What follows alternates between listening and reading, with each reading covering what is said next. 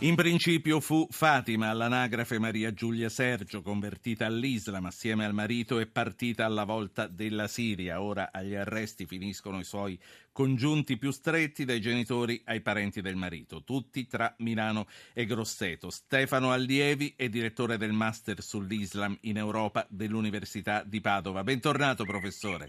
Buonasera.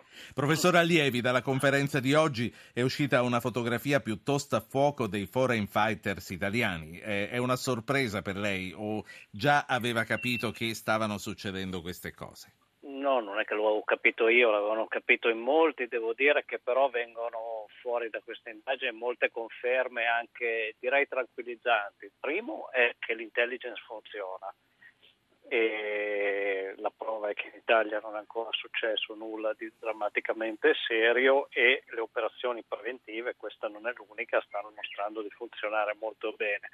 La seconda è il ruolo dei, dei social media, insomma, tutti quelli che parlavano di reclutatori nelle moschee, eccetera, eccetera, e, e che chi studia queste cose aveva contestato dicendo guardate che il, le informazioni girano soprattutto attraverso i network, eh, internet eccetera, trovano una netta conferma e quindi il potenziamento del, de, delle operazioni della Polizia Europea di cui si sentiva po- poc'anzi è, è nettamente opportuno. Poi sulle figure si possono dire alcune cose, per esempio di queste ragazze convertite, mostrano di essere molto simili a molte altre convertite che ho conosciuto e intervistato in passato e che quando passano radicalmente in pochi mesi, addirittura in poche settimane, al, al niqab completo, eccetera, eccetera, spe- spesso mostrano una carenza di struttura della personalità anche grave.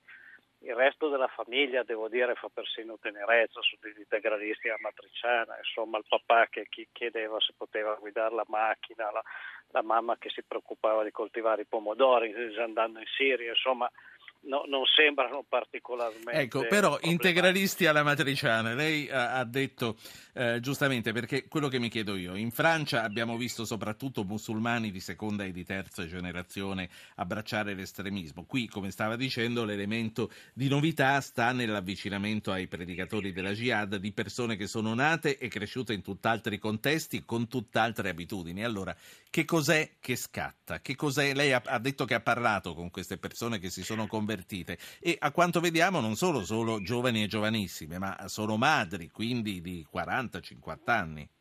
Ma non è così raro che i genitori o altri familiari eh, si convertano dopo che c'è stata una conversione in famiglia e non solo all'Islam, eh, parlo anche di convertiti ai testimoni di Geova, pentecostali e così via. Cioè, sono dinamiche abbastanza frequenti eh, soprattutto diciamo, in alcuni ceti popolari, basso livello di istruzione. Ma qui si parla di persone via. che sono partite per andare in Siria a fare la Qualche guerra, a imbracciare partire, le armi. Sì, sì, sì, sì, Ma non credo che il papà e mamma lo volessero fare le figlie, certamente. Cioè, eh, que- queste ragazze, le due figlie, i loro mariti, compagni, eccetera, erano sicuramente invece pericolose, comunque sia a, sia a livello comunicativo, propagandistico, incitare a tagliare la gola agli infedeli, ai miscredenti così via, sia anche a livello operativo, insomma, sì. i maschi in particolare combattono sul serio, non è che fanno finta, non è che se ne vantano e basta. Sentiamo... Eh, però no, sì. non è una cosa che è successa solo in Italia, eh, che, che, ci fossero dei convertiti, abbiamo un, un, buon numero anche in Francia, anche se non erano quelli di Charlie Hebdo, in Gran Bretagna. Sì, però quando, Belgio, quando è la vicina di Pianerottolo che lo fa, certo, quella che ti viene a chiedere il basilico, insomma, fa, fa più impressione, su questo non c'è, non c'è, dubbio. Sentiamo Giuseppe da Roma, buonasera Giuseppe. Buonasera, sintetico, sintetico, cercare di spiegargli. Secondo me l'ISIS fa leva sulla disperazione. Io faccio un esempio esodato, perdo il lavoro, perdo casa, la banca mi toglie tutto. Adesso l'Equitalia mi addirittura vuole i soldi perché la, l'azienda ha sbagliato il conteggio del TFR e vuole 9.000 euro. Ti tolgono l'esenzione dal ticket perché hai guadagnato 2.000 euro in un anno sì. in nero. Alla fine uno sta in mezzo a una strada, è distrutto, si va a Campo dei Fiori ad ubriacarsi incontra una persona che dice ti aiuto io ed ecco qui, la disperazione va fuori, la vendetta verso il mondo, verso il mio, verso quella, verso chiunque. Secondo me questa è la leva. Eh, Giuseppe, io, io, avverto proprio nel, nella sua voce la disperazione della sua eh, condizione, quindi la, la, rispetto un attimo, la rispetto moltissimo, rispetto la sua disperazione e il suo dolore, ma lei in un qualsiasi momento ha pensato di prendere un coltello ed andare a tagliare la gola a qualcuno, disperato com'è? no, io sono andato ad aiutare i disabili facendo del mio tempo un aiuto per gli altri. E quindi attraverso... lei ha portato il suo grido di dolore, ma credo che eh, questa esperienza non vada ad appoggiare il discorso che la disperazione in quanto tale ti porta a fare scelte estreme dal punto di vista religioso e politico. Grazie Giuseppe, le auguro di riprendersi prestissimo, le auguro di avere fortuna. Massimo dalla provincia di Macerata, buonasera. Complimenti alla trasmissione.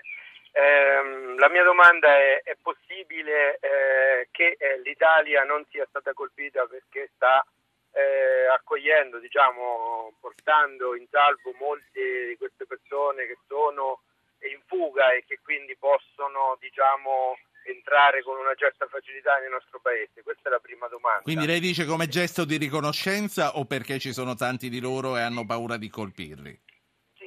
Ci può essere un discorso di comodità, nel senso che se l'Italia venisse colpita potrebbe stringere questo diciamo, ingresso capito, di persone. Capito, e quindi capito. Una, una scelta avere... opportunistica. La seconda cosa, e poi la saluto. Essere, sì, questo domandavo se c'è questa possibilità. Sì. La seconda cosa è, è, certamente noi italiani, con tutto il bene che vogliamo al mondo e che cerchiamo di accogliere le persone che fuggono dalla guerra, senza dubbio operazione giusta, però come facciamo veramente ormai a essere sereni quando ci sono persone che appunto mh, eh, predicano e insomma sì. inneggiano a questi eh, usi eh, violenti delle armi sì. per distruggersi. Ho capito. Senta, i, i, casi di oggi comunque, se, i casi di oggi comunque non c'entrano con gli arrivi perché quello che abbiamo capito è che questa signora che è partita e quell'altra che vuole partire eh, sono partite da Napoli e sono arrivate a Milano, quindi non c'entrano no, i no, barconi.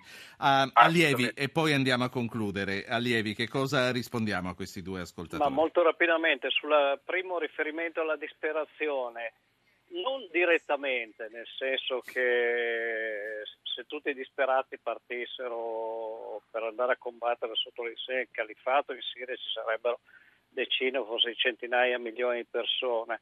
Eh, però c'è qualcosa di vero nel senso che la motivazione a partire è spesso legata al gusto dell'avventura. Non so cosa fare, vado a fare questo. Ho finalmente trovato una causa nella vita partiamo. Ecco, un ragionamento un po' di questo genere che naturalmente fa più presa sì. tra persone demunite, c'entra ancora... A Massimo che dice, eh, siccome l'Italia è il paese di transito, meglio che non gli certo. facciamo niente perché se no stringono no, le maglie? Credo, credo che non ci sia raffin- nessuna raffinatezza geopolitica nel pensiero dei dirigenti del, del califato, quindi non è né gratitudine né neanche l'opportunità di tenersi libera una modalità di accesso all'Italia, anche perché arrivano da altrove o non arrivano nemmeno, partono da qua per andare Professore, eh, io la ringrazio per la conversazione che ogni volta facciamo quando succedono cose del genere, lei ogni volta ha una grandissima chiarezza.